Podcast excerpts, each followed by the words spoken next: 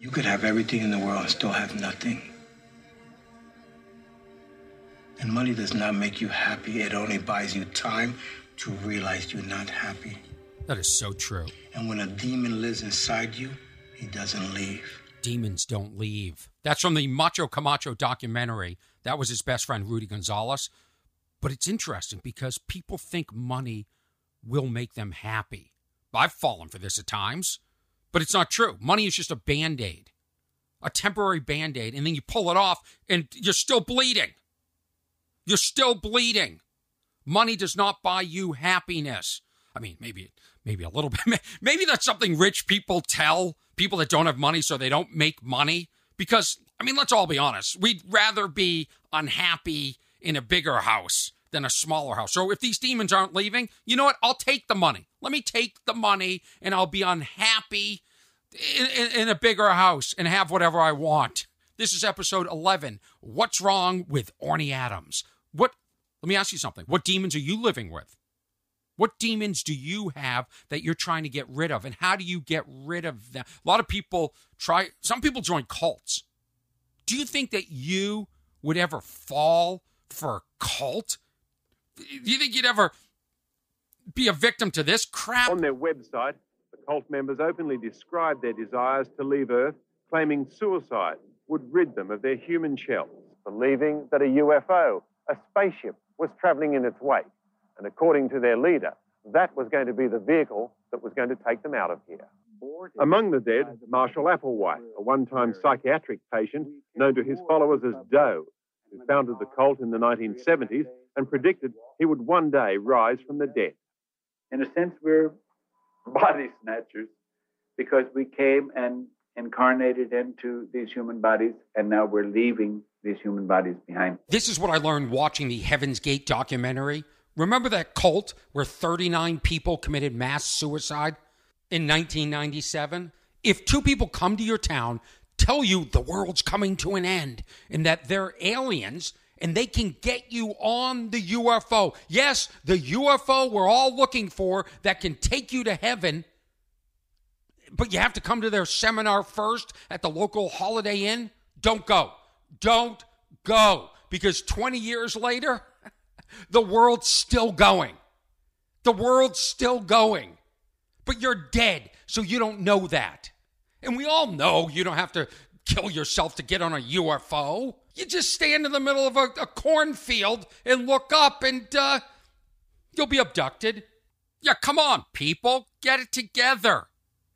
Did you watch that, the Heaven's Gate documentary?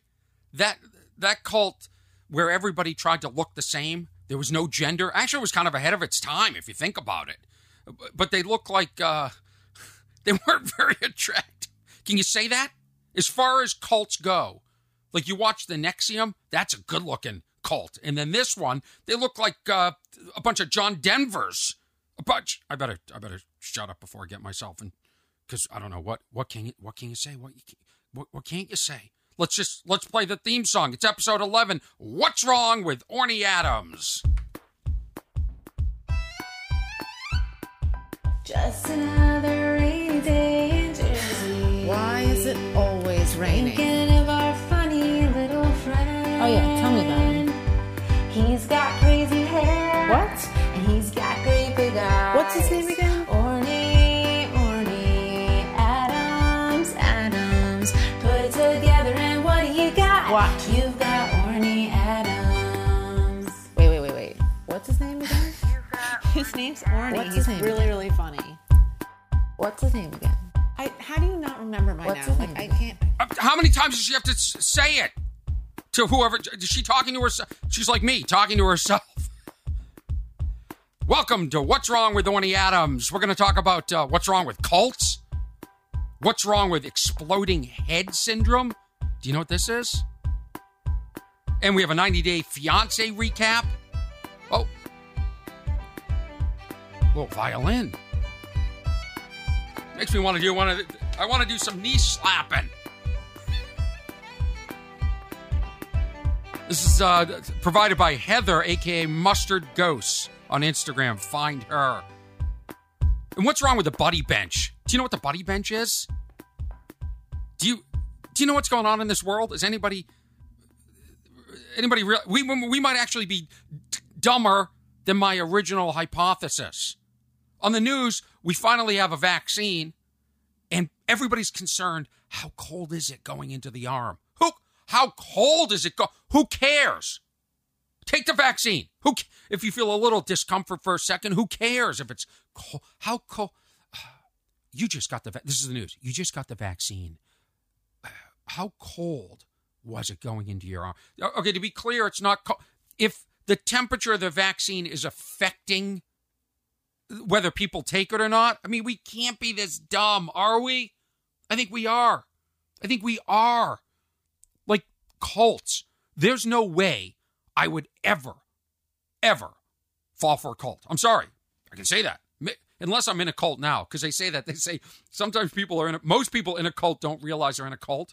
But there's not even a group I'm hanging out with regularly, so I don't think I'm in one. But if you came to me and said, I'm an alien, and I have the spaceship that's going to take you to heaven when the apocalypse happens in 2 years. Come join us. Come dress like us. Cut your hair so you look like John Denver and put on big glasses so you look like John Denver. I would go, you're nuts. You're nuts. I don't even like the people in the vitamin aisle at Whole Foods. I'll be honest with you. I don't like those people. People with dreadlocks, pontificating about, valerian root or kava, whatever the latest is. I mean, these are supposed to be the happiest people in the world. Go to the beer aisle in Walmart. You want to see happiness? There's happiness. Everybody's trying to figure stuff out. Cults. But what I realized was that Heaven's Gate was not a good-looking cult at all. And I would hope I would at least qualify. Maybe I don't qualify for NXIVM. That's the cult where they were branding people. The women were being branded. I can't imagine getting that deep into anything or believing in anybody that much that I would brand. But again, I haven't been there. And everybody says, smart people, smart, educated people that come from good families fall into cults. Well, I'm telling you, I wouldn't be in a cult. I've joked about it.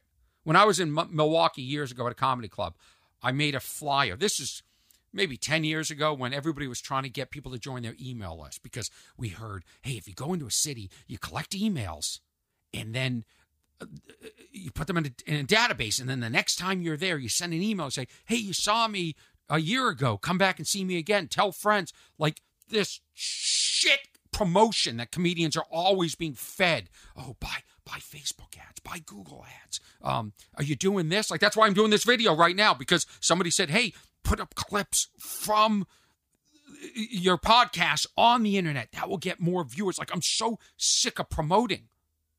I'm not doing this because I want to promote. I'm not doing this because I'm looking for what I may have been looking for when I was younger. I'm doing this because I have something to say. I'm not worried about the monetization of my art anymore. I'm not. I don't think I ever was to the point where you see these people selling their souls and making decisions that have nothing to do with being creative. It's like when you see famous people on ads. And you say, how much money do they need? When they call up and they say, hey, will you do an ad for this car company? Here's an extra $1 million. And maybe they go, you know what? I'm going to take that $1 million and I'm going to buy this house over here or whatever. I don't know. Maybe they donate it. But how much do you need that your fans, your viewers are looking at you going, you're a sellout? I'm so sick of people selling out their art for money and winning. I'm trying to be pure. And I'm not, I've gotten far, but so frustrating. This lifetime is so frustrating. It really is. If you're young, just accept that. Don't join a cult. Maybe I wouldn't be in the NXIVM, because NXIVM, they were really good looking. I feel like I would be in between. Although there's some people in NXIVM that weren't good looking. But I think I'd show up for Heaven's Gate and say, I'm not into the look. I'm not into this bowl haircut and the big glasses. I'm not into the John Denver look. They had uniforms. I think they were dressing like Star Trek. Remember, they found 39 people dead. They thought they were all men when they found them. There were like 39 men committed mass suicide in San Diego. I looked, I said 39 John Denvers committed suicide. But they were into neutral gender, which is, that's sort of ahead of its time when you think about it. I'm sure all this stuff is controversial, but I guess people join cults because of conformity. I took some notes here. People want to be part of something. I get that. I want to be part of a group. I always wish I was part of the comedy community. I never really felt part of that. I feel like my comedy was accepted, but I wasn't accepted wholeheartedly with love and open arms. That's what cults do. They put out their arms, and it's called a love bomb, and they make you feel so good. This one woman, Flora Brown, she wrote an article. It's called, "I Grew Up in a Cult, and I Can Tell You Why Normal People Join Them." And she said they give concrete answers to thinkers, seekers, people that are looking for something. So in her cult, they sold them on this apocalyptic biblical prediction stuff. You know, it's all, something's always coming to an end. It's always a ticking time bomb. But they said the indoctrination process was the best part of being in the group. So when you first join, that's the best part. New people are invited to dinner, quizzed intensely about their past. You know, people love to talk about themselves. Pointing at myself right now. Offered home-cooked meals and support around the home. Had their dance card filled with happy social events. They were love-bombed. That's what I'm talking about. That's what I'm talking about. You know, what would you conform to that level? There's no way. Remember the Solomon Asch experiment where they took lines. They were different heights. So they'd show them. There were 8 people that were invited to a room. 7 of them were actors.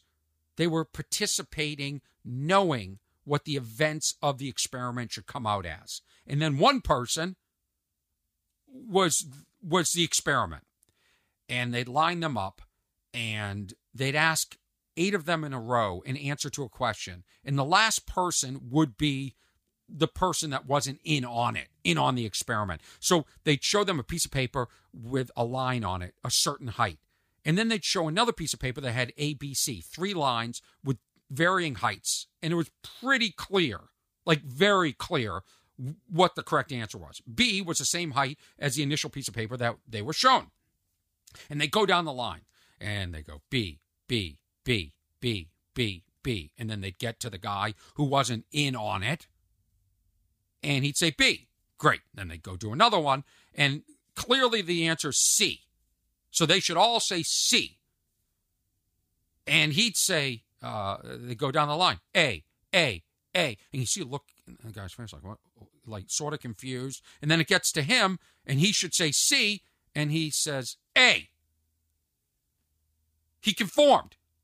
Now, would I ever? No. I would look at these people and go, what is wrong with you? Are you a joke? Look, I'd stand up. I go, does this line look like it's the same height as this line? What are you, 7 people that need glasses? Like I would call them out, but these people didn't call them out. They said, here's what they said. Because I was reading about the experiment. Why did the participants conform so readily? When they were interviewed after the experiment, most of them said they did not believe their conforming answers, but had gone along with the group for fear of being ridiculed or thought of as peculiar. What year was this study done? Peculiar. What a peculiar. Oh, 1951. The Asch experiments, 1951. At Swarthmore College. Let's see, the Asch conformity experiments are often interpreted as evidence for the power of conformity and normative social influence, where normative influence is the willingness to conform publicly to attain social reward and avoid social punishment. And cults do all that. They use diet to control you, sex to control you, the way you look to control you. And then they create this echo chamber where you keep hearing the same thing over and over. You keep hearing A, but you know it's C, but you can't fight it because you want to fit in. Next thing you know, you're in San Diego committing mass suicide. I don't believe I would ever fall for a cult, but I believe a lot of people right now are involved in all different kinds of cults all over the world, believing in a lot of shit. And nobody wants to hear anybody else's opinion. I got into an argument at a social gathering the other day over whether we should be teaching empathy in schools because I had a varying opinion. Nobody's allowed to have a varying opinion anymore. Now, Alan Martin of Wired Magazine explains the phenomenon of the echo chamber, which I think is a perfect word expression. So, like, the way this works is if you go on Google and you look up flat earth, all of a sudden they're going to start sending you more videos on flat earth. And then you watch it, and people say, yeah, the earth is flat. And you underneath it, there are comments where everybody's talking about how the earth is flat. Next thing you know, you're one of these idiots that thinks the earth is flat, even though we have aerial photography and we know the earth isn't flat. All right, so he says, this is Alan Martin of Wired Magazine, if you surround yourself with voices that echo similar opinions to those you're feeling out, they will be reinforced in your mind as mainstream to the point that it can distort your perception of what is the general consensus. So everyone else in the world says, well, the earth isn't flat. And then you're part of a group, and all of a sudden you want to be accepted, or for whatever reason, it's all you hear. We're all stuck in certain echo chambers, including myself. I'll be honest with you, I'm happy with my echo chamber, so I'm not seeking your opinion. But I listen to everybody. I love to surround myself by people that have varying opinions because it enlightens me. It makes me think, oh, maybe my thinking is a little bit off, or it allows me to analyze why they're so off. But nowadays, and especially in comedy, like I was just trying to tell a joke. I was just trying to tell a joke at the social gathering, and the setup was, I can't believe, you know what I heard? This is me trying to set it up. Ready? My neighbor came out the other day, and he said, you're not going to believe what they're teaching my kids in school. I go, what? He said, empathy. I go, what? Yeah, it's called Step 2 class. This is L.A. schools. Maybe it's private school. I don't know. Step 2, empathy class. And he'll give examples like, so-and-so shows up late for school, 10 minutes late, and she or he's crying. He's very upset that he's late. He's embarrassed, and he's in the hall crying. And then they ask the student who's taking the empathy class, what do you do? What do you do? And he's supposed to say, I would go up to that student and I would say, don't be upset. It's okay. It's okay that you're late. I'm going, what? They're teaching this? I'd go up to the kid and say, hey, why don't you tell your parents to get you to class on time? Huh? Sitting here crying.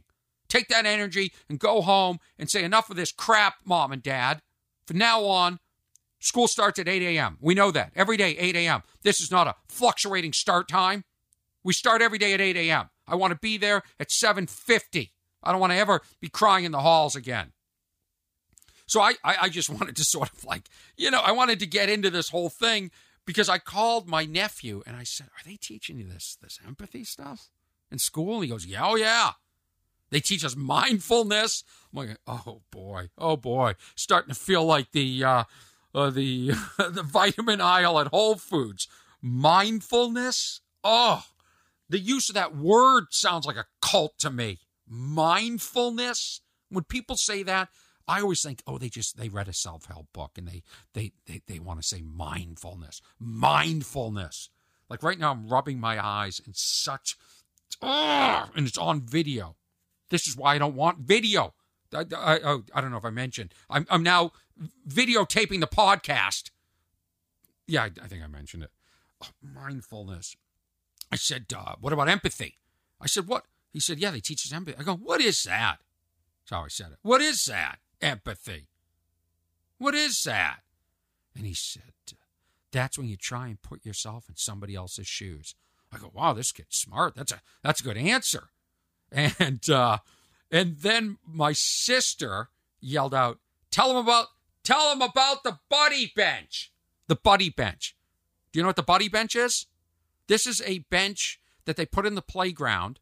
This is the same playground I grew up in where people would chase me until I fell on the ground and then pummel me.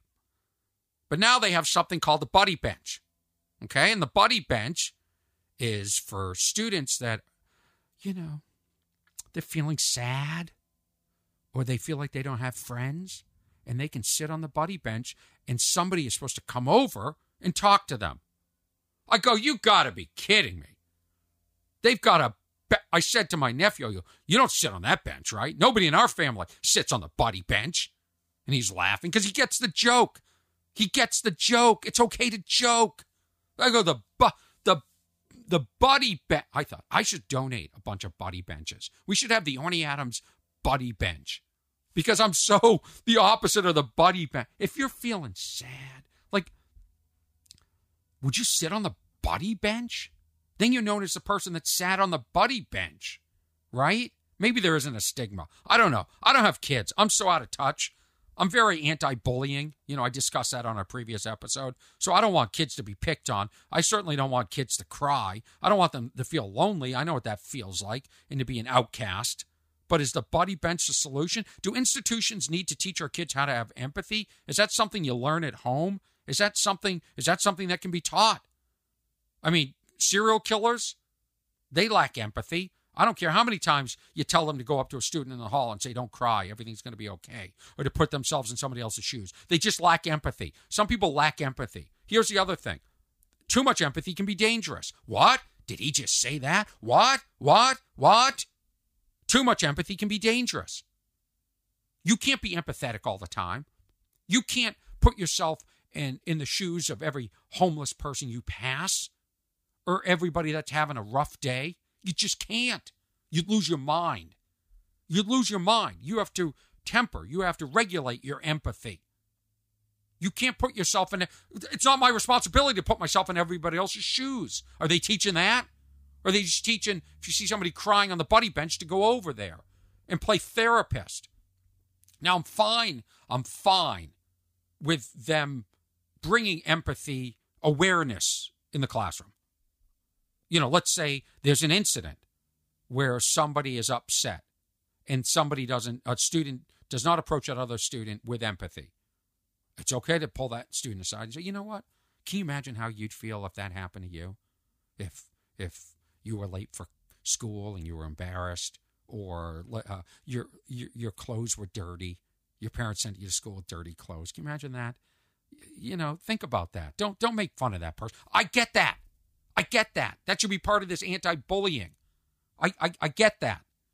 So now I'm at a party.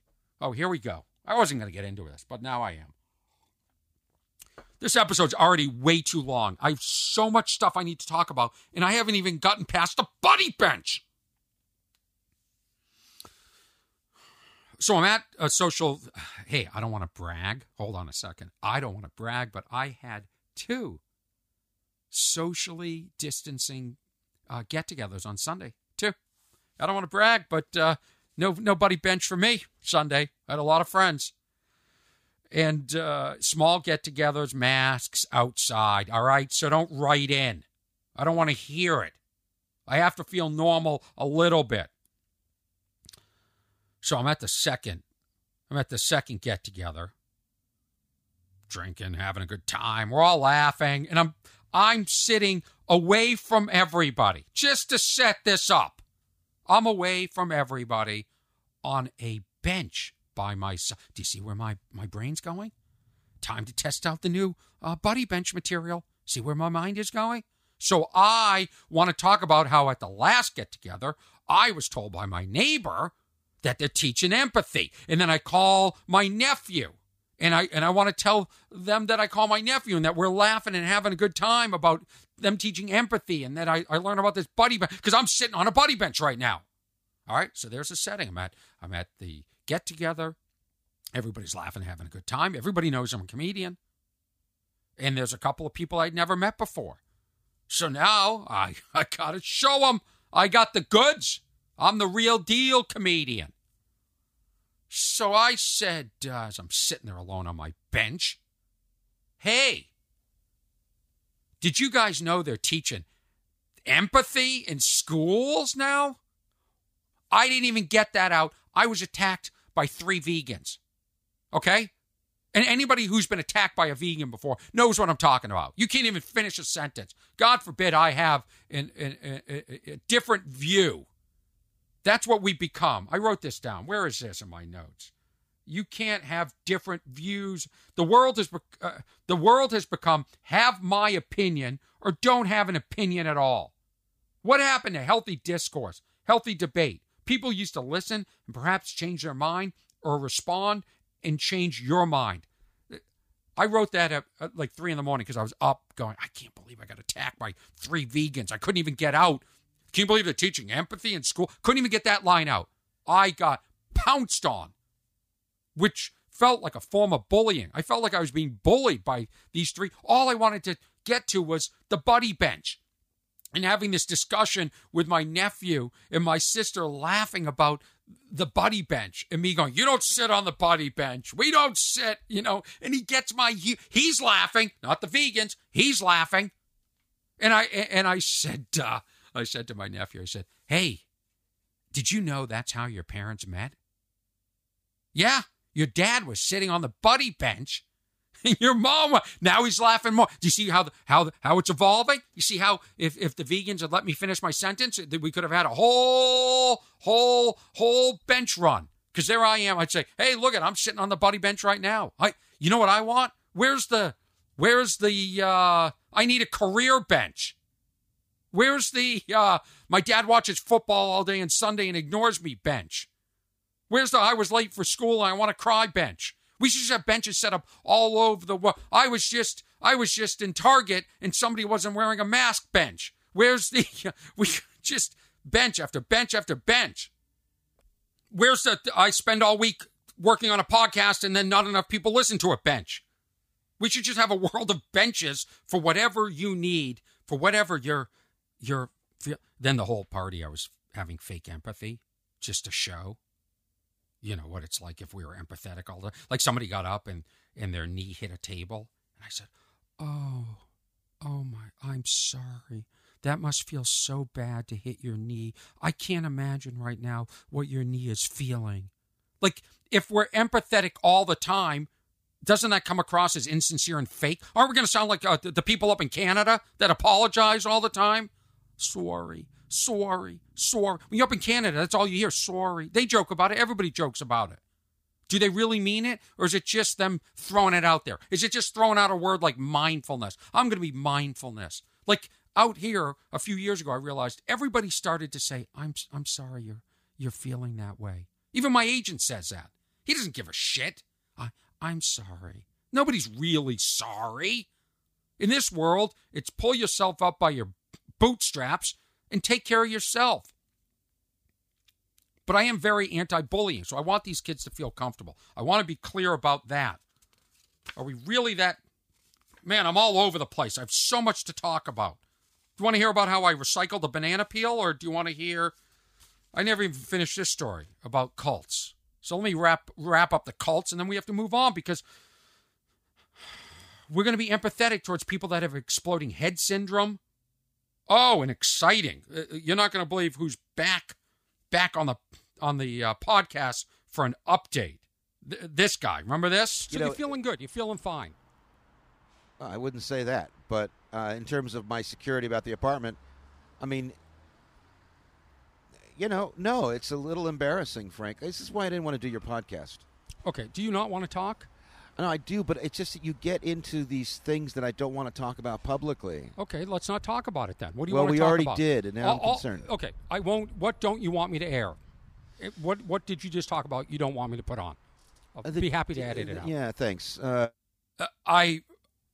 That's me following up with Stephen Allen Green, comedian. I'm going to play you one more clip. He was on maybe episode 5, and people wanted an update. They said, you left off. You said you didn't tell us how Stephen Allen Green lost all his money. And how's he doing? Well, I encourage everybody to find this guy on Facebook and social media. He's a friend. I find him fascinating. But I'm going to play you a clip from 2019, and we've already run out of time. So now, because there's a 20-minute discussion I had with him the other day, an update. So now that's going to have to go into episode 12. I'm already editing down because I got carried away and had to talk about the buddy bench and cults and cult-like thinking. So I wanted to tell this story. When I was in Milwaukee, signing up for emails. I don't think I finished this. See, this is, my mind is so all over the place. This is what it's like on stage. I get scattered. I have a million thoughts, and then I get paralyzed. Anyway, comics are sold on this promotion. There's always a new way to promote. There was email lists, and there was a time where you got people to text you. You had, like, text Orny to 52 something. And I actually had some number, and you text it, and then I'd gather your information, and I'm supposed to, respond back. Here's the thing with emails. Most of the emails came in that it would say, the email would be like, Jim at ornyhasabigfatface.com. And I'm like, whoa, somebody owns ornyhasabigfatface.com. Interesting. Huh. Okay, I'm going to put that in. Jim at ornyhasabigfatface.com. And, of course, it bounces back. The other thing is we used to change our emails all the time. And so, you'd go back and everything would bounce. It was dumb. I just wanted to write jokes, do them, like this podcast. I've got a computer in front of me. I've got millions of notes. I'm holding them up. I've got a board. I'm running cameras, lights. It's too much. I want to show up, turn the microphone on, and have somebody else run the clips. I want to have someone edit the clips. I edit these clips all week. I spend hours a day. Not that it's any of your business, not that you care, and I understand that. You shouldn't have to. Just sit down and listen and enjoy this or don't enjoy this. But there was a time with, get the emails. And if the club knows you have 1,000 people in that market and you can email those people and get them to come back, and then that became buy Facebook ads. It's like, I just want to be funny. When I dreamed about being a comedian, or I knew it was inside me, I didn't think about. And my dad told me early on in life, you're going to get torn up by the commerce of art versus art. So I thought, wouldn't it be funny if on the table, because that's what people were doing, they were putting cards on the table with a pencil, a golf pencil. Even though nobody's golfing, there would be a golf pencil. Which I don't think those things ever get sharpened, do they? It's just like a one-time, it's a stupid pencil, golf pencil. Like if you're a serious golfer, shouldn't you have your own pencil that, is fancy? And the guy who doesn't have as much money golfing goes, I'm going to jot down that score. And you say, oh, hold on a second. I'm going to pull out my Louis Vuitton golf pencil. It's very fancy. I don't use the plebeian, the little stumpy little crap pencil that they provide, which has diseases all over it from previous users. Okay? That's what I would do. So you'd have the golf pencils, and then there would be cards for the club, because now the club's collecting emails. So now you have to collect emails too. So you might say, you ask a couple of questions, your name, what city, how did you hear about Orny? Now we're doing our own marketing research. Did you enjoy the show? It's like, who gives a shit? I remember the first time I ever did stand-up comedy, they had those comment cards on the table. It was Slapsticks in Baltimore. And I was the MC. It was the first time I was getting paid. I think I did Monday through Sunday, 3 shows Saturday night, $150. $150. That's what I got paid. And I had to stay in a comedy condo with a comic named Andres Fernandez, who was killing. And every day I'd wake up and he'd be playing on his micro cassette recorder. He would be playing his shows from the night before, and he'd put it in my ear and go, that's laughter. You want to hear laughter? That's laughter. That's what comics do. Like, you'll hear me making fun of Stephen Allen Green, because that's, comics love to kick down. Kicking down is fantastic in the comedy community, because you've been there, but you got beyond that. The person below you is a bit envious. You kick up. That's called being bitter. Oh, he's bitter. Kicking up. Don't kick up. That makes you bitter. But at Slapsticks in Baltimore, at the end of the night, I would find the cards that said, what'd you think of the MC? 1 through 5, or, what'd you think of the MC? And they'd be like, one. I'd be like, tear that one up. I remember, like that had any effect on me being rebooked. Like these clubs actually went through and go, oh, well, this one doesn't like the MC. I didn't realize at the time nobody cared about the MC. I think I was working with another comic there, Bob Summerby. I think he had a bunch of cereal boxes. I could go on for hours about these stories. But in Milwaukee, now it's my turn to collect. This is the first time I'm going to be a good boy and I'm going to play along with the promotion game. I'm no longer a comic. I'm now a marketer.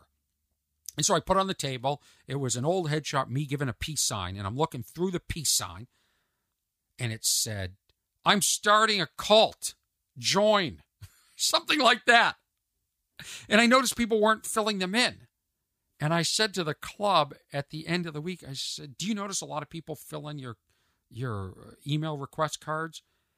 And they said, yeah, a few people thought you were actually starting a cult. Can we be this dumb? I'm not kidding. A few people thought you were actually starting a cult and didn't want to give their information. This is how stupid people are. You just saw me on stage. You know the way my mind works.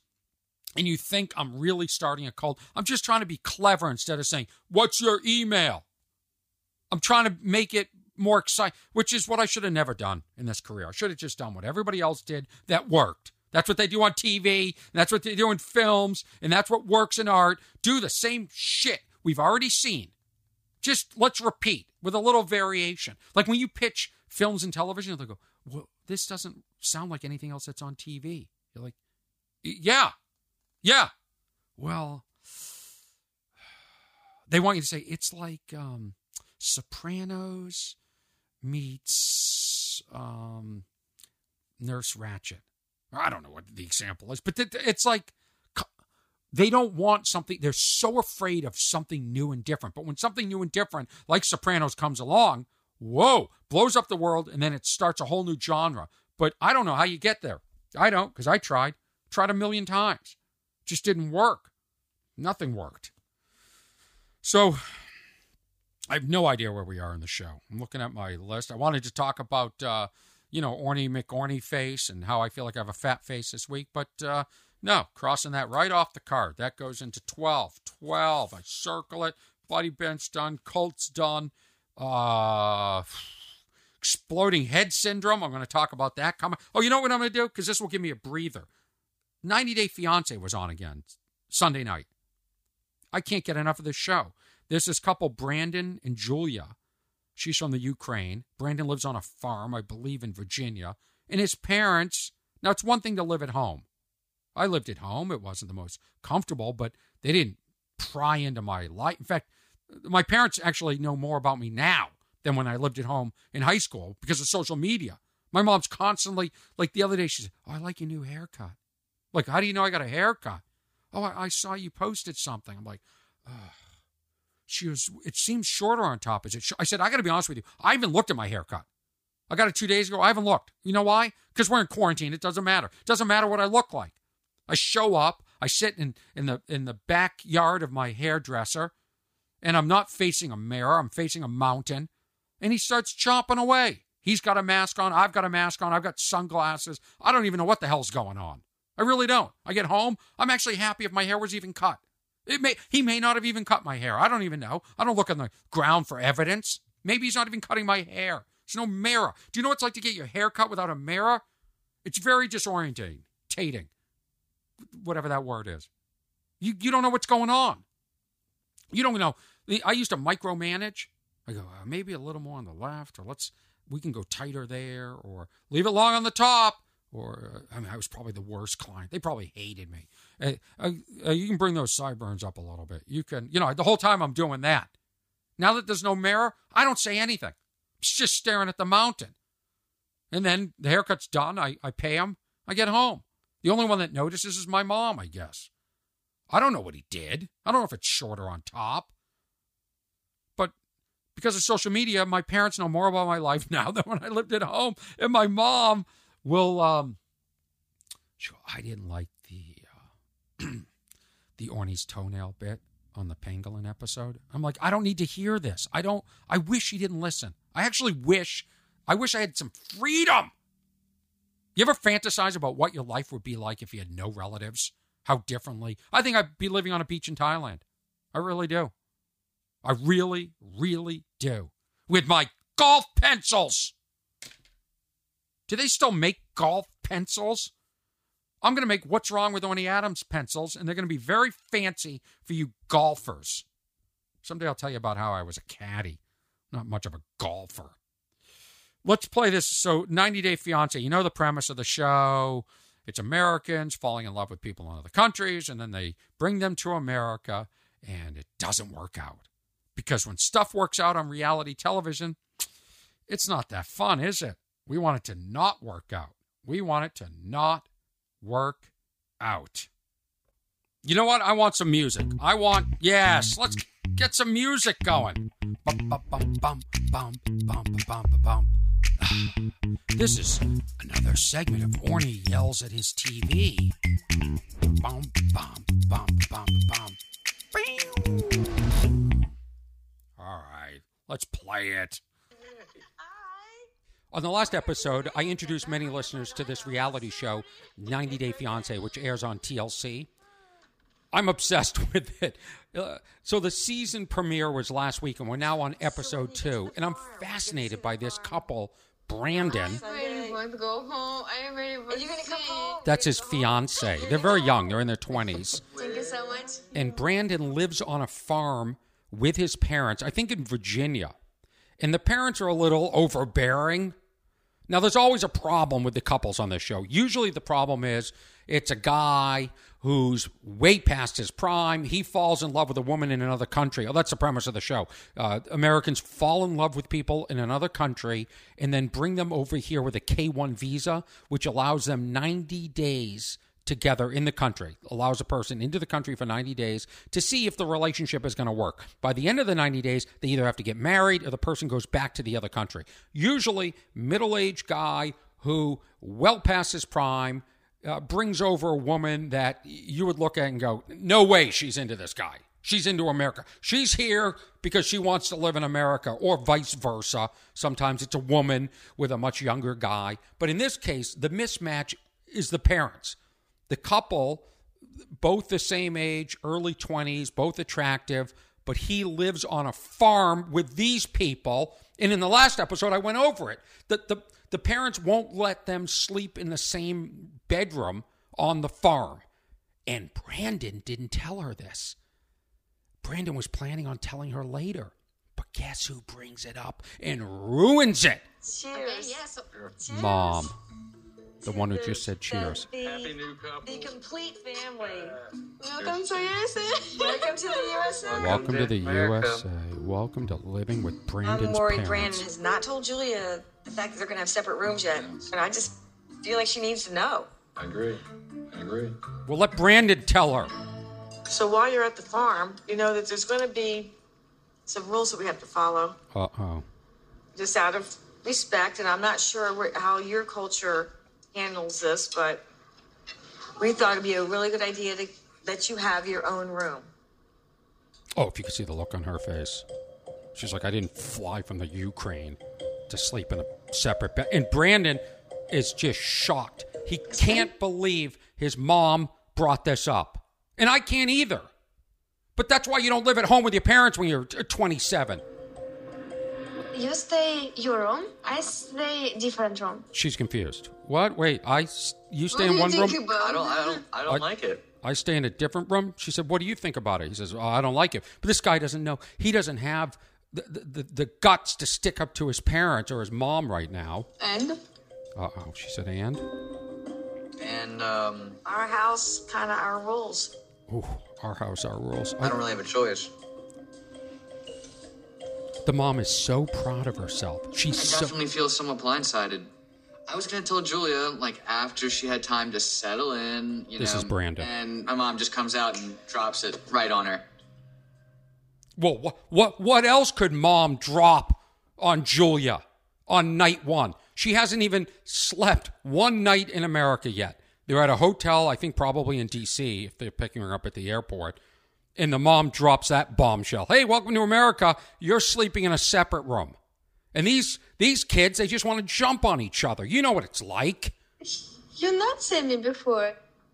Oh, she said, you wasn't being honest. Oh, there's the death. She said, you didn't tell me this before. You didn't tell me before I came that I was sleeping in another room. And this is the dad throws the son under the bus. You not say me before. You not say me before. That's what she said. You not say me before. He wasn't being honest. Thanks, Dad. Shame on you. He wasn't being honest. Shame on you. Boy, these parents. You do agree with what your mother is talking about, don't you? I mean. Wow. What? You just never want your son to get laid. Look I think it sucks, but... Listen. I think it sucks. I would have stormed out by now. I would have stormed out, and I would have gotten a job and moved out. I mean, I understand it. Sure, at y'all's house. Him not say no for parents. Oh, that's him right. Say yes, of course. This is Julia complaining, like, hey. Try to talk with parents, say, I think we need like this because... She's saying, come on, dude, you got to stick up to your parents. This is my new wife. This is my new wife. We should be sleeping, and I guess they're married. I thought they were engaged. Just until you get married. Oh, okay. We feel it's just a respect thing. You know what you're doing tomorrow. She said, you know what we're doing tomorrow? We're going to get married. We're going to marry tomorrow. We don't have a problem if you marry. Yes, we'll get married tomorrow. We won't have this problem. I don't have a problem. Can we also have children? Uh-oh. Don't, Brandon. Speaking of children. Oh, Brandon, why did you bring that up? You guys do not want children right away, right? Oh, get ready for this. Yes, we're not thinking about children now. Oh, okay. Thank you, Mom and Dad, for never, never talking to me like this in front of a date. Thank you, and I brought somebody home for not ever talking to me like this. Thank you, Mom and Dad. You did a great job in regards to this, and I can't thank you enough. So you're going to take proper steps to make sure that there are no children yet? What? Oh, boy, the shock on the young. We don't plan children now. We plan maybe after. She said, we don't plan children now. Yes. But I mean, you're making sure you have adequate protection for Brandon. She said, the mom's asking, you're making sure you have adequate protection? It's not your business. It's not your business. And Julia's cringing. She's like, Brandon, shut your mom off. How do you shut? I can't go to the farm with these crazy Americans. And then later she says something to the effect of, my parents wouldn't talk to me like this. Why am I talking to them like this? This is my life and his life. This is my life and his life, not his parents' life. That's what Julia just said. I don't like when people ask me these questions. She doesn't like when people ask me these questions. It's not comfortable for me. This is crazy. That's great. Damn right. It's crazy. I'm not drinking medicine. I'm not drinking medicine. Because when I go doctor says not good for all girl. Drink medicine? Yes. That sounds like something out of the dark age. Yeah, don't be dumb. She's saying she's not on birth control. And then the mother... when she says drink medicine, she means like take medicine. Take a pill. No. Things aren't like that anymore, though. There's an accident. And no, I'm 26 years. She said, I'm 26 years old. I've never had an accident in regards to having children. I live with his ex-boyfriend. And it's only it's not 26 years. It's only a few years, and things happen when you don't plan them. How amazing is this show? How amazing is this show? If you want children, this is so uncomfortable to watch. This is so uncomfortable. It's none of the parents' business. Find a way to prevent this is why I watch 90 Day Fiancé. People say, why do you watch it? This is why 90 Day Fiancé, you got to watch it. I can't spend too much time on this episode talking about it, but this is Brandon and Julia. They're going to live on the farm with these parents that are way too into their business, talking to them about sleeping in separate rooms, talking to them about birth control. Julia, take my advice, get on a plane, and go back to the Ukraine, or find yourself somebody who has her own place. Yeah. I mean, boy, does that make me cringe. Is there another word for cringe? I mean, it might be one of the best words ever. Cringe. That makes me cringe. The mom says, I don't know about your culture. Way to sound like a dumb American. And you know when she says drink medicine, you know her English isn't good. She's trying to say take medicine. Oh, I love it. I can't wait for next Sunday. Fired up. Oh, how are we at 50? And by the way, that was 90 Day Fiancé airs on TLC. I could do an entire podcast just about that show, but I don't know what the level of interest is for you guys. I don't know what anybody's thinking. I want to read an email because I'm at 50 minutes right now, and I always worry about time. Because, again, people, you know, studies show that podcasts that end at 48 minutes. I've got to stop listening to people. I'm going to tell you right now, this podcast, we're not even halfway through what I want to talk about or the clips that I've edited and put together. So there will be a part two, probably in 2 days once I reconfigure my thoughts. But I don't, and I do want to thank everybody for contacting me at laugh@ornyadams.com. I enjoy all the feedback. I'm enjoying that people are sharing this podcast with people, and people are sending in theme songs. I mean, listen to this one. Is this the... I don't press the wrong button. Yeah, I was on the wrong page, of course. I would have pressed the wrong button. Listen to this. This is Heather. How cool is this that she took the time? She plays the violin. Why is it always raining? Why is it... That's so... Oh, yeah. So millennial. Why is it always raining? What? He's got great big eyes. Orny Adams. Put it together and what do you got? What? We got Orny Adams. Bump. His name's Orny. What's your name? What's your name, Heather? How do you not remember my name? Heather. That's Heather, a.k.a. Mustard Ghosts on Instagram. You should look at her page, support her for supporting me. She put a lot of time into this theme song, and she sent it to me. She sent different versions. I have an instrumental to play if I want. So thank you, Heather. And Heather, talking to you right now, go to my website. Go to ornyadams.com and pick a T-shirt. I'd like to send you one of my T-shirts that I can no longer sell because I'm not working the road. So I'm just going to start giving them away. Heather, T-shirt. Go to the website, ornyadams.com. Go to the merch page. Pick a T-shirt. Tell me what size you want. And I'm telling you, I don't know you, Heather, but whatever size, if you get a female shirt, go one up. I don't know you. So if you're small, get a medium. If you're a medium, get a large. You see where I'm going with this? Do you understand? This isn't the Asch conformity test. The correct answer is if you're a medium, get a large. Pick a T-shirt. And send me your address if you're comfortable. I'd be happy to send it to you. I already have somebody who's covered the theme for next week. A listener named Kirk and his wife and his friend on a boat did a Irish folk version, I guess. But here's an email. This is from Rod. Hello, Orny. I've been a fan for several years. I saw you live in Pittsburgh, Kansas. WWWOA is my favorite podcast of all, and I have tried many. Yes, make them as long as you want. 50 minutes goes by way too fast. Like Kirk, I listen in the car and while working on my boat in the shop. So a longer podcast or 2 releases a week works for me. Oh, great. Thanks, Rod. More work for me. I like the content. Some of the in-car interviews are hard to hear, so I like when you explain what they are saying. Keep it up, please. Exclamation. Rod, you got it. I'm over. In fact, my SD card is running out of space. That's what it says. I've gone so far over. So you're getting to this week, buddy. And I want to thank Heather again for that theme song. Let's get into. Do we want to play Stephen Allen Green yelling at me? He was so upset. He really was. The other day. Listen to this. You know, no, it's a little embarrassing, Frank. This is why I didn't want to do your podcast. Do I want to play that? Or do I want to play something called Exploding Head Syndrome? You know what would make sense right now? If I had a producer to tell me what to do.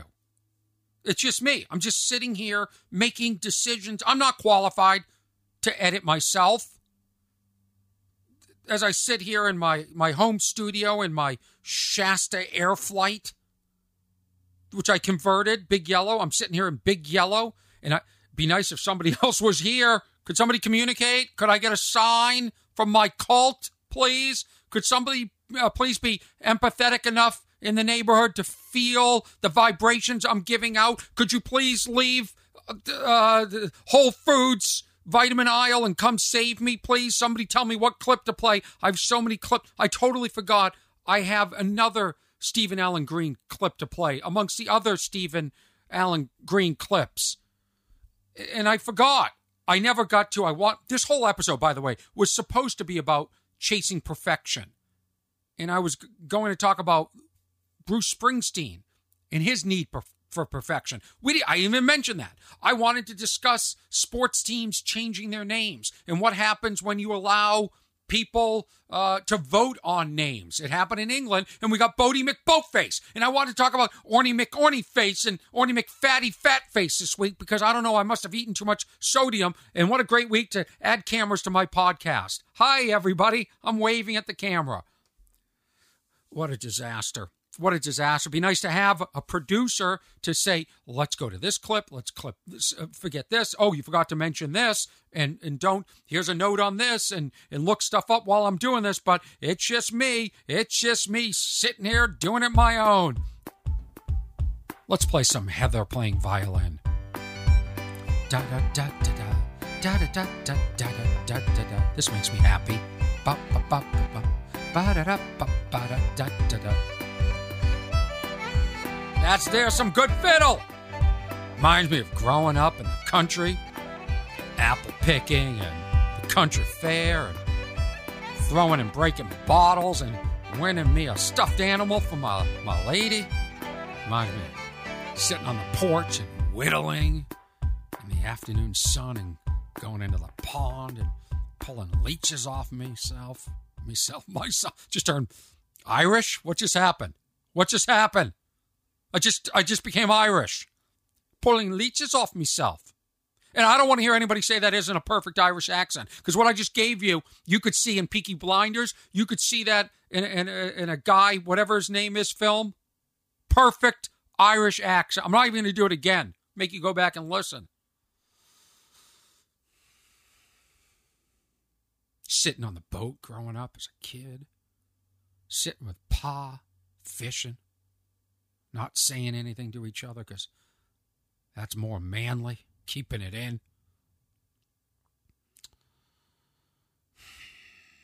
Episode 11, What's Wrong with Orny Adams? It's becoming a marathon. That's what this is.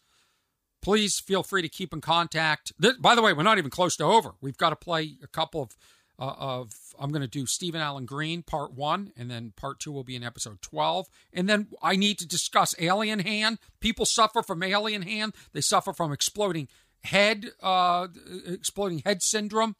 Listeners brought this to my attention. They sent in clips. I'm going to play you clips of the listeners asking me to discuss this. That's going to be at the end. I'll try and make that fun. I don't know if I can. I don't know what's left anymore. I don't. I don't know how I lost control. Episode 11 just spun out of control. So this is what is about to happen. I'm going to play you. Do I want to play you where the fight broke out? No. I show up. Okay, I'll get close. I show up. Ugh. Again, hitting the wrong button. I show up at Stephen Allen Green's apartment. He was nice enough to invite me over. We're going to sit out on the balcony. The communal balcony of the apartment complex with masks and socially distanced. I have a recorder with microphone cords that are 20 feet long. Problem is, Stephen couldn't hear me. So first he gives me a tour of his apartment. And what led to this, the impetus for this segment, people wrote me at laugh@ornyadams.com or contacted me on social media at Orny Adams, and they said, hey, What happened? We're curious. We need an update on Stephen. Is he alive? And, you know, I think that oftentimes myself, and I just go to the Facebook page and I see, oh, good, he's still upset about something. And he gets upset at me when we start recording.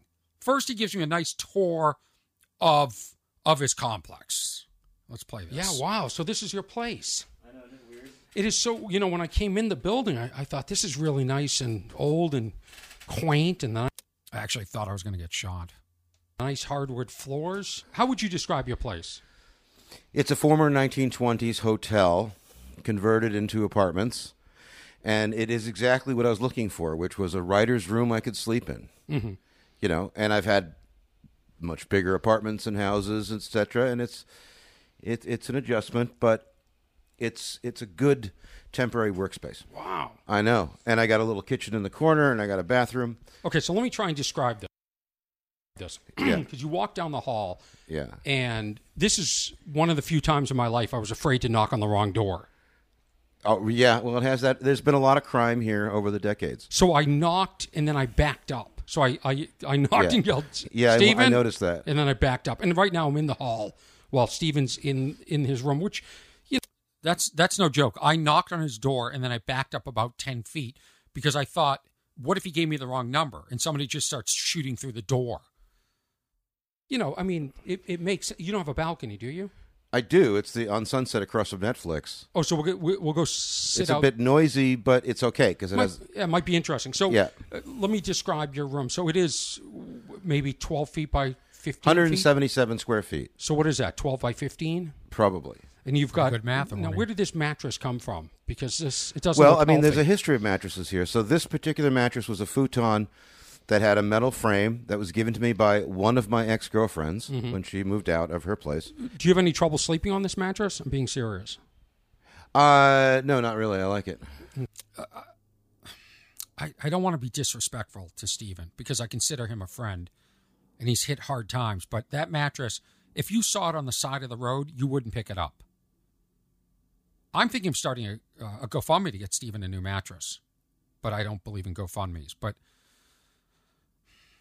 if anybody lives in Los Angeles and has an extra mattress, please contact me. What's wrong at ornyadams.com. I had one when I moved. I would have loved to have given it to Stephen. Let's continue. Okay. So you walk in the door. Immediately to your left is a table. Hold on a second. Was that empathy? Did I just accidentally show empathy? And how did I have that? Nobody taught me that in school. Wooden table with a computer on it. Right next to that is a small fridge that's like a dorm room type fridge. Is that hotel fair? Room, yeah. Hotel dorm room, sure. And then next to that, is that a sink? What is that? Oh, that's just their built-in fake little pretend kitchen corner. You've got a window with a small AC unit, and the window's facing where? What street is that facing? Is what facing? That window. It isn't a street. It's a building. Oh, it's... If any one line describes... Stephen Allen Green. To me, it's that. I just want to know, there's a window. The shade is drawn. Is that right? It's closed? And I can't see what it faces. I go, what is that? Like, I know, I walk into a building, I have to know exactly what direction every window's facing. I'm like, what is that face? I'm just curious. I kind of want to, like, where am I? Where's Sunset? Where when somebody starts shooting and I jump out this window, where am I going to end up? And he's like, What street? Listen to his disgust. What street? What? How could you be so dumb? It faces a building. A building. Is what facing? That window. It isn't a street. It's a building. Oh, it's okay. All right. Next door. You've got a ceiling fan. Building, you've got a small bathroom. And is this a closet? Yeah. Okay, and then a file cabinet to the right of the door. Okay, and there's the bike. There's the bike you bought with your stimulus money. Part of the stimulus money, yeah. Bicycle. And so it's really hot in here, so let's go outside. Do you control the heat or? Sort of. So they have the heat on a timer, and all we can do is turn it off. We can't turn it on. Well, we can turn it on or off, but it won't go on if theirs isn't on. And when you're in here, and he's making fun of me for the way that I ask where the window's facing. Listen to that explanation. Does that make it? It's got to be an easier way to say this. We can turn the heat. Hold on. Well, we can turn it on or off, but it won't go on if theirs isn't on. And when you're in here during like the shutdown, do you get claustrophobic? Oh yeah. But what I do is I just pour my mind into my writing because I'm writing a movie now that takes place in London. So literally, you take yourself. I take myself to London through the computer. But you know, I also and there above the mattress, which is on the floor. There's no box spring. are some shelves, yeah, with some scripts, a microphone, and an old picture of Stephen Allen Green. Yep, that's how I remember you. That guy, yeah, with the cigar smoke. Wonderful photo taken by an old headshot. Well, it was taken by a guy in New York who is an award-winning... we don't give a shit. We don't give a shit, Stephen. We care about you now. Come on, let's go outside. You're a prick. Come on, let's go. You're going to have your beef with me. You're such a prick. I was just going to promote my friend who took the picture. I know, but we're not going to promote you. That's morally what we do in showbiz. And you can... So there's a lot of, like, it gets like that. What you have to understand is this is a friend, and we go after each other, and we like to laugh, and I think Stephen has really good spirit right now. He seems to be handling this well, and he's, you know, I'm happy. But I'm going to play you one more clip, and then in the next episode, I'm going to play you. There's no time today, but what I'll do is I'll play a clip from 2019 when he was driving me to the airport, and we sort of continued the discussion that was left off in the previous episode, like episode 5. And then I'll play you a 20-minute discussion that we had on his balcony as an update. Is that cool? Are you cool with that? Because we're well over an hour now, and I haven't even had a chance to discuss Alien Hand and Sleeping Beauty Syndrome and stuff like that. Stephen, let's play this fight. Where's the fight intro? I wonder if it's this one. So you're feeling good. You're feeling fine. I wouldn't say that, but in terms of my security about the apartment, I mean, you know, no, it's a little embarrassing, Frank. This is why I didn't want to do your podcast. Okay. Do you not want to talk? No, I do, but it's just that you get into these things that I don't want to talk about publicly. Okay, let's not talk about it then. What do you want to talk about? Well, we already did, and now I'm concerned. Okay, I won't. What don't you want me to air? What did you just talk about you don't want me to put on? I'll be happy to edit it out. Yeah, thanks. You know, the details about the apartment. I mean... all you have to say. This is all I need you to say, Stephen. Just say this. I ask you, are you worried about being evicted? You say no. You say no, I'm not, because... and then just lay it out. Why do you need to... why does your audience need to know if I'm going to be evicted? Because you post about that on social media. I'm not bringing up anything that you haven't brought up on social media, right? Well, but even so, more people listen to you than they do to me. Okay. So I'm exposing myself to a bigger audience. So okay, let's start over. Let's just start over. Pretend none of this happened. Okay. All right. I'm going to stop it. We'll start a new recording. I'm sorry. Well, I can tell you're uptight. You're not relaxed. Relax and have a good time. Can you do that? I won't ask you anything you're uncomfortable. All I want. No, let's just say that was a cold run. Let's start it again. Let me answer this question properly. Okay, let me set it up again, but let me do this. Ask me again. Okay, hold on. So we started over, and guess what? He basically said the exact same stuff again, and then said I could use it. But that's as much of the first conversation that I'm playing. And then we went on and we had a discussion, I guess, previous to that. Oh, my head's going to explode. I'm going to have exploding head syndrome right now as I'm awake. And it's a sleep disorder. Am I sleeping through my own podcast? We started to record and I was asking him about his living situation. I'm just really curious how people are making ends meet right now. Okay. I find Stephen fascinating. I could talk to him for hours. I find him refreshing. In fact, the only difference between Stephen Allen Green and Kim Kardashian is a reality show. If he had a reality show, he'd be living in a huge house and people would adore him as they should. As much as I know of him, I find him, you know, a little bit out of touch with reality. And Stephen, if you're listening, I'm starting a cult. I've got an email sign up for you. I'm starting a cult and because the spaceship's coming, and I'm the only one that knows where the spaceship is. It's on the top of Runyon. And I'm going to get you on the spaceship, buddy. You let me know. And there's a tithing. 30% of whatever you're getting from the government in support right now, you give to me. You give to me. Stephen's a good guy.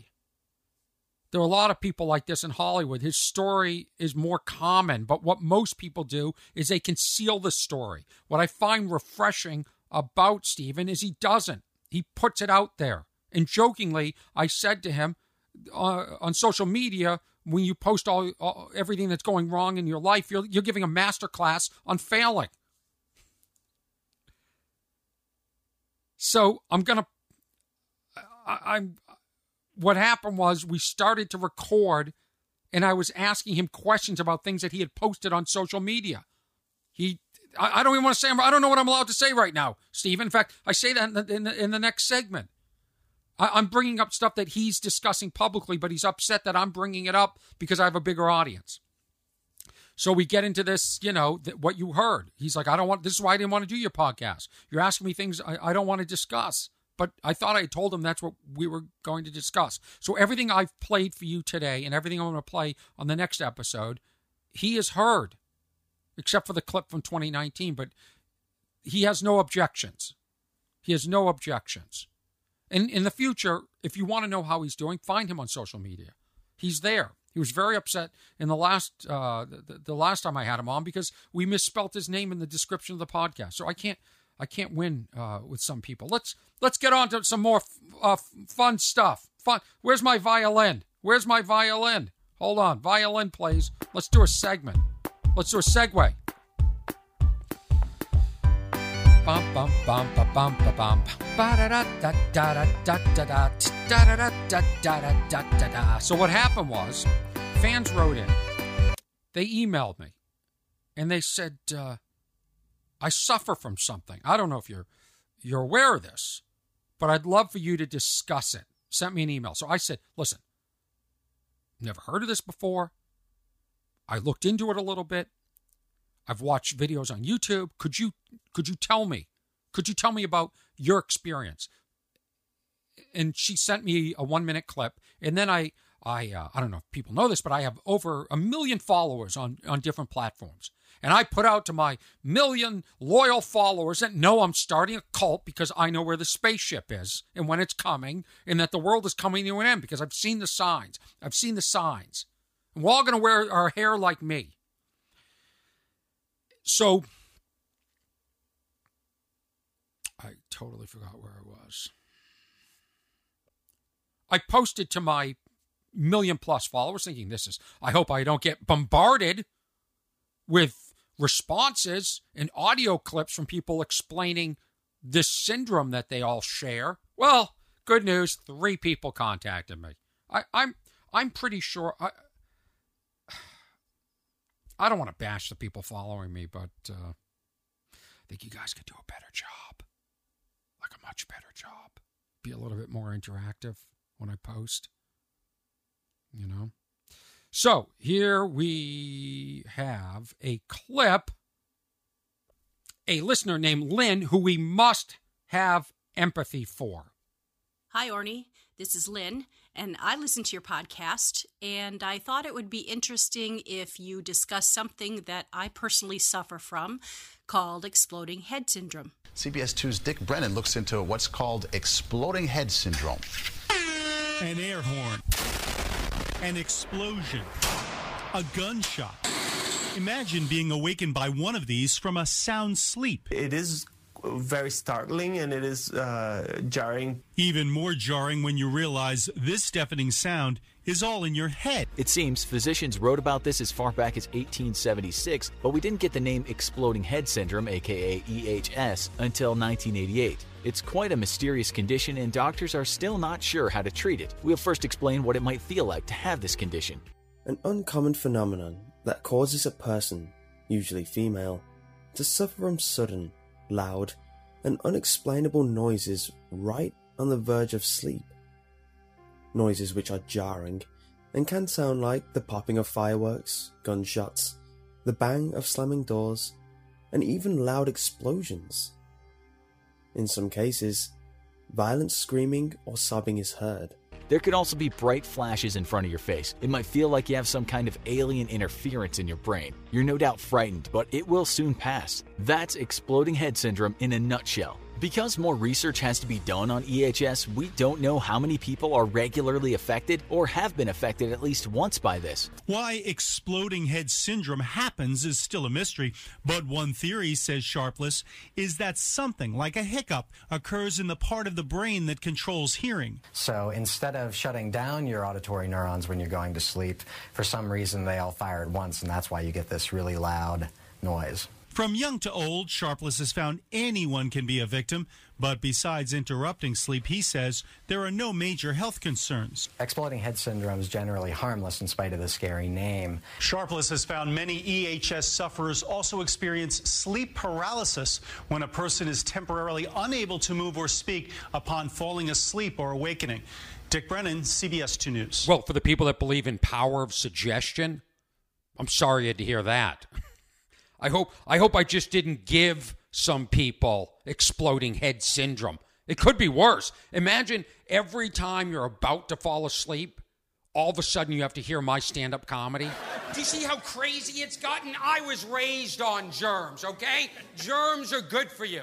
I didn't wash my hands until I was 22. In my family, there were 5 people, 1 sink, 1 hand towel. 5 people shared 1 hand towel that never dried. It's still wet. When I go home, it's still wet from 1989. And I just found out recently that none of us ever touched the front of the towel, because that's where we thought everybody else was touching. We all snuck around back. Turns out that's where the polio, scabies, hand, foot, mouth, head, shoulders, knees and toes disease was hanging out. And COVID. COVID! Oh, if I had said COVID 3 years ago on my special, oh, I could definitely start a cult. You join because you think, oh, he saw the future. So just be happy when you fall asleep. You don't wake up to my comedy blaring in your head. So when people say it could be worse, there's an example. Exploding Orny does stand-up comedy in my head syndrome. Imagine that disorder. You think explosions are bad. Would you rather wake up every night to one of my routines or explosions and flashes and moments of sleep paralysis? Oh, I got to check this out. One listener sent in about sleep paralysis. She said, but sleep paralysis can F right off. Imagine being awake and unable to move, and every sound in the world is frozen at that exact millisecond and blaring in your head until you can move a finger or toe to snap out of it. That S can E-A-O. Oh, I can't say this. So I put together that clip package with audio I pulled off of videos on YouTube. If you want to hear more of that audio, go to YouTube and search these YouTuber names. Are they called YouTubers? Usernames? Anyway. And I want to thank them. Creepypasta and the infographic shows and CBS News Report.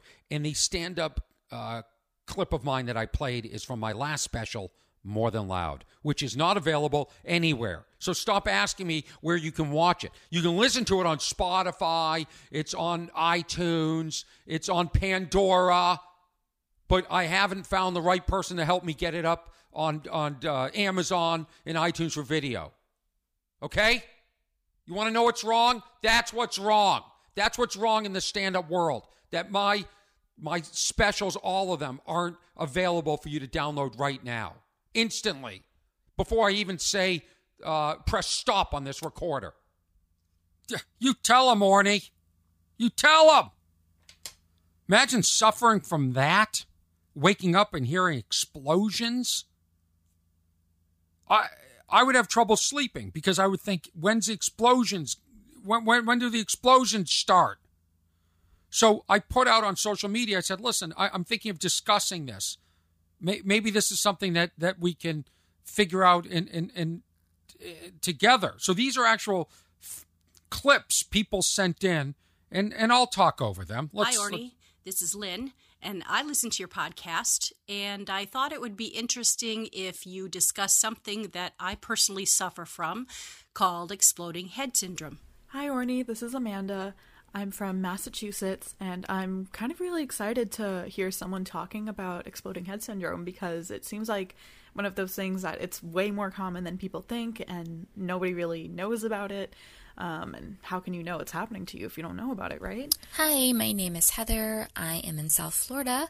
I do listen to your podcast, but I was actually introduced to you by my students. I am a science teacher and athletic coach, and I was informed that I am a female version of coach, which I now know is the highest of compliments. Let's hear you say, shut it. I first had my attack of exploding head syndrome when I was 7, and I was going through some trauma. At the same time, I also developed sleep paralysis and some weird kind of disorienting symptoms when I was super tired and in some weird lighting, like strobe lights or fluorescent lighting. The first time I remember having an attack, I was laying in bed at my grandparents' house, and I remember hearing this loud, very intense, short bang. Woke me up all the way, scared me. I thought it was a gunshot or a bomb, but then I realized it was coming from inside my head. Terrifying. That's what it is. I'm just falling off to sleep, and I feel this surge of electricity going through my body, and at the same time, I see this bright light flash. It's almost like lightning. And the noise that I hear sometimes is very, very loud, like a starter pistol. Sometimes it's a little less loud, like a door slamming. And the weird thing is this can happen any night. There's no pattern to it. I can go weeks without it happening, and then it can happen 3 times in one night. So that's exactly the situation with me. It doesn't happen to me often. It happened a lot more when I was a kid. But when it does happen, it's usually a loud crash or a boom, like a car crashing. It was a gunshot, thunder, or a bomb. But then I realized it was coming from inside my head. The first time I remember having an attack, I was laying in bed at my grandparents' house. It would wake me up, and I'd go get my mom and be like, "Oh, Mom, I heard a noise. Did you hear that? What was it?" And she'd say she had been asleep. She didn't hear it. I think it's important that people know I do not use recreational drugs. I'm not epileptic. I've just dealt with this all my life. It was diagnosed more as PTSD and anxiety and, you know, those kinds of things. So no one really looked into a neurological cause then. Which I think back on now was kind of odd, because my mother has neurologically triggered migraines. She has the same triggers as I do. I didn't figure out that it wasn't a real noise until I was at a sleepover. I was like, I think 16 years old, and I was almost asleep, and my friend was still awake, and it happened, and I like jolted up, and I was like, "Oh my God, did you hear that? What was it?" And she hadn't heard anything. The exploding head syndrome really never bothered me once I learned what it was. The sleep paralysis was always more terrifying to me. The good thing is there's no permanent side effects, and I can usually fall back asleep. Another thing I've noticed is that both of my kids have displayed some of those same symptoms. My daughter tells me she has exploding head syndrome sometimes, and definitely has sleep paralysis. I haven't talked to my doctor about it because it happens so rarely with me. And because there's really nothing that anyone can do about it, like to prevent it. Getting worse and more frequent. So I am actually on a drug now called Lamictal, which is an anti-seizure. It's also used for some other things, but it is mainly an anti-seizure. And since then, most of my symptoms have either disappeared fully or they've been greatly reduced. And everything I was reading was saying that there's no physical harm done by it. It's just scary for a moment, and then you get over it. Thank you, Orny, for having me send this in, and thank you for listening. I just want to know if anybody else suffers from this. And I cannot stress enough that I really hate the name of this disorder. And that's what I'm dealing with. There you go. What's wrong with exploding head syndrome? The name. It is stupid. She's right. I want to thank those listeners for sending in those clips, but exploding head syndrome? It sounds science fiction. It sounds like you wake up and your head's exploded. It's a dumb name. And I wanted to talk about how we should vote on a new name, but you know what happens. You get Bodie McBoatface in the UK. They were voting on a boat. I'm going to talk about this on the next episode. So I've already gone too far. I've done too much. But they should call it, did you hear that? Right? Because you wake up and there's a person next to you go, did you hear that? Did you hear that? Then they should call it, my spouse can't sleep because I'm hearing shit in my dreams syndrome. There's all these parasomnias. Is that what it's called? Parasomnias. There's such weird names. So there's Sleeping Beauty syndrome. Maybe they should call this one not Sleeping Beauty syndrome. So Sleeping Beauty syndrome, Klein-Levin syndrome, is a rare disorder that causes recurring periods of excessive sleepiness. In some cases, this means up to 20 hours a day are spent sleeping. For some reason, this condition is commonly referred to as Sleeping Beauty syndrome. And I guess it happens to men more often. And men, like a little bit past puberty, and exploding head syndrome is for women. You know, no, I don't want to pin genders on this. Then there's one called alien hand syndrome. Who's naming the sleep disorders? Is anybody taking this seriously? Exploding head syndrome? Sleeping Beauty syndrome? Why don't they call it wake up syndrome instead of Sleeping Beauty syndrome? Alien hand syndrome. Now, I can't imagine this is a real syndrome. I just can't. It's a condition in which a person experiences their limbs acting seemingly on their own without conscious control over their actions. This sounds like a fake murder defense. Oh, I just started stabbing my wife because I have alien hand syndrome. Right? This isn't real. Alien hand syndrome. I think somebody once had a defense where they killed their spouse in their sleep and said, oh, this is a sleeping disorder. But why not? Nobody's taking this shit seriously with names like Exploding Head and Beauty in the Sleep Syndrome, or why don't we name a somebody yell something out. Is there anybody else here helping me? I'm going to go to my buddy bench after this, and I'm going to cry. I'm going to cry after this podcast that's gone on so long. I'm losing my mind. I'm having exploding head syndrome. I've had that on dates, by the way. My date says something, and I just look at her and I go, I can't believe she just said that. And then my head explodes. I hear what I hope is, it's a loud bang, and I'm hoping it's a spaceship coming to take me away from this date. Okay, this is alien hand syndrome. There are a variety of clinical conditions that fall under this category, which most commonly affects the left hand. Now, this is where I go, this is bullshit. They claim sometimes the left hand, which is now the alien hand, starts to masturbate themselves, and they can't stop.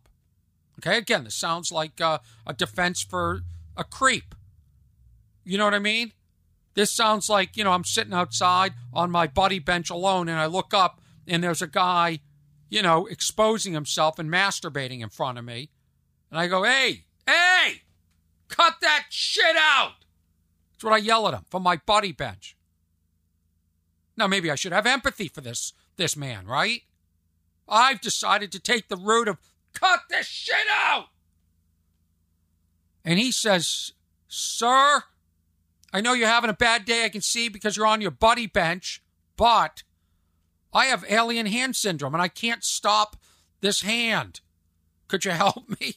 That's what they claim. They claim the right hand now has to forcibly stop the alien hand. There's no way this is real, right? This is absurd. What's wrong with sleeping disorders? They need better names, and they need to be proven. I want a full report on my desk Monday on alien hand syndrome, and has it been proven? Because I just don't buy into it. If you suffer from alien hand syndrome, please contact me at what's wrong at ornyadams.com. What's wrong at ornyadams.com. Please let me know. Please. What is happening? I must know. I must know. What a great episode. Episode 11 of What's Wrong with Orny Adams. Please keep in contact on social media at Orny Adams. The email for the podcast is whatswrong@ornyadams.com. You can send audio clips to me. You can take a shot at making a variation of the theme song, which is what Heather did. I want to thank Heather one more time. You're getting a free T-shirt for sending in this song. What an episode. We went over cults, the buddy bench, exploding head syndrome, and we had a follow-up with my friend, fellow comedian, Stephen Allen Green. I mean, what a show! Just another rainy day. Why is it always raining? On the next episode, guess what? We'll have the final conversations with Stephen Allen Green, although I have hours of recordings of him from when he used to drive me to the airport as Uber. But we're gonna finish the conversation from this week with Stephen Allen Green, and we're gonna get into perfectionism, Bruce Springsteen, and I'm gonna tell you how I recycled a banana peel. That's where my mind is. Thanks, COVID. Thanks a lot. Really appreciate it. You've completely destroyed my brain. I can't even think straight. I can't. I think on the podcast, I gave out my personal email by accident. I've got to go back and edit that out. Thank you for listening. What's Wrong with Orny Adams? This week, I think it might have been me.